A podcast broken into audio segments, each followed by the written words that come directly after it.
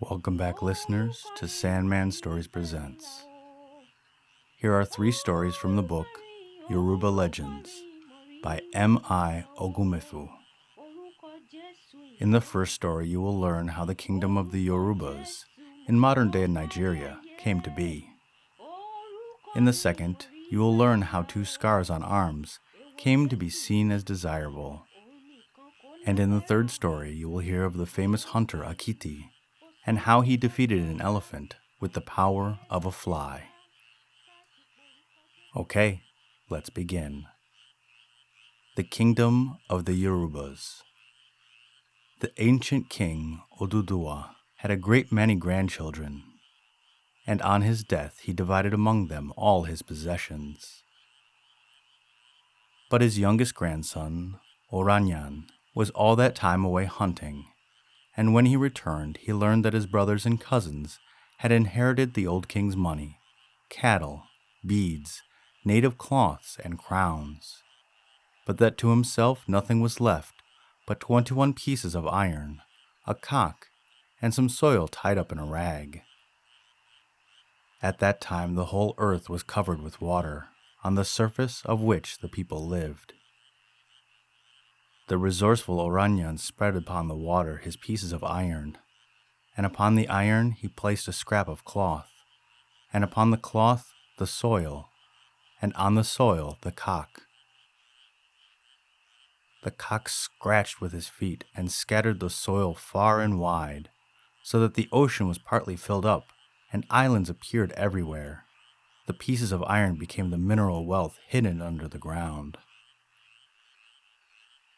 Now, Oranyan's brothers and cousins all desired to live on the land, and Oranyan allowed them to do so on payment of tribute. He thus became the king of all the Yorubas and was rich and prosperous through his grandfather's inheritance. Story number two How tribal marks came to be used. A certain king named Sango sent two slaves to a distant country on an important mission. In due course, they returned, and he found that one slave had achieved successfully what he had been sent to do, while the other had accomplished nothing. The king therefore rewarded the first with high honors, and commanded the second to receive 122 razor cuts all over his body. This was a severe punishment, but when the scars healed, they gave to the slave a very remarkable appearance, which greatly took the fancy of the king's wives. Sango therefore decided that the cuts should in future be given not as a punishment, but as a sign of royalty, and he placed himself at once in the hands of the markers. However, he could only bear two cuts, and so from that day, two cuts on the arm have been the sign of royalty, and various other cuts came to be the marks of different tribes. And story number three Akiti the Hunter. A famous hunter and wrestler named Akiti boasted that he was stronger than any other man or animal. He had easily overcome a giant, a leopard, a lion, a wolf, and a boa constrictor, and as nobody else opposed his claim, he called himself the King of the Forest. Wherever he went, he sang his triumphant wrestling song, and everyone feared and respected him. But he had forgotten the elephant, who was a very wise animal and knows many charms. One day the elephant challenged him and declared that he had no right to call himself king, as the elephant himself was the monarch of the forest and could not be defeated. Akiti thereupon flung his spear at his enemy, but because of the elephant's charm, the weapon glanced off his hide and did him no harm. Akiti next tried his bow and poisoned arrows, and his hunting knife, but still without effect. However, the hunter also possessed a charm, and by using it, he changed himself into a lion and flew at the elephant, but the elephant flung him off. Next, he became a serpent, but he could not succeed in crushing the elephant to death. At last, he changed himself into a fly and flew into the elephant's large flapping ear.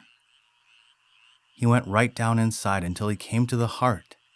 And then he changed himself into a man again and cut up the heart with his hunting knife.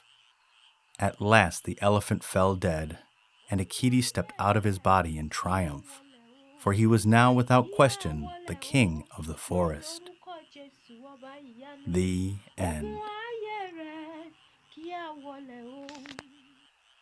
The first story really had a wonderful way of explaining how the world came to be. I liked that story a lot. The second one made me smile when the king could only handle two cuts. It was like, oh, I'm going to be a big, strong, I'm going to have all these, and then, oh, two cuts, okay, I'm done. Honestly, he seemed a little bit like a poser. And the third story was pretty wild. I wasn't expecting the elephant to die, but it makes sense within the story. Today's podcast shout out is to the Beard Al podcast. That's beer apostrophe D Al podcast. Lauren and John are siblings who love beer and the music of the legendary Weird Al. They talk about other things as well, but both beer and Weird Al hold special places for me. He was one of the first concerts that I went to, and I think it was the first one I paid for. And if you like their podcast as much as I do, go and give them a five star rating on iTunes or Podchaser. And the listener shout out is to Louisville, Kentucky. Several Native American tribes, including the Osage and Cherokee and Hopewell, have called the area home, along with three quarters of a million people that currently reside there. Probably best known for hosting the Kentucky Derby, is also home to one third of all bourbon production. You're also 84% of my listeners from Kentucky. So thank you and good night.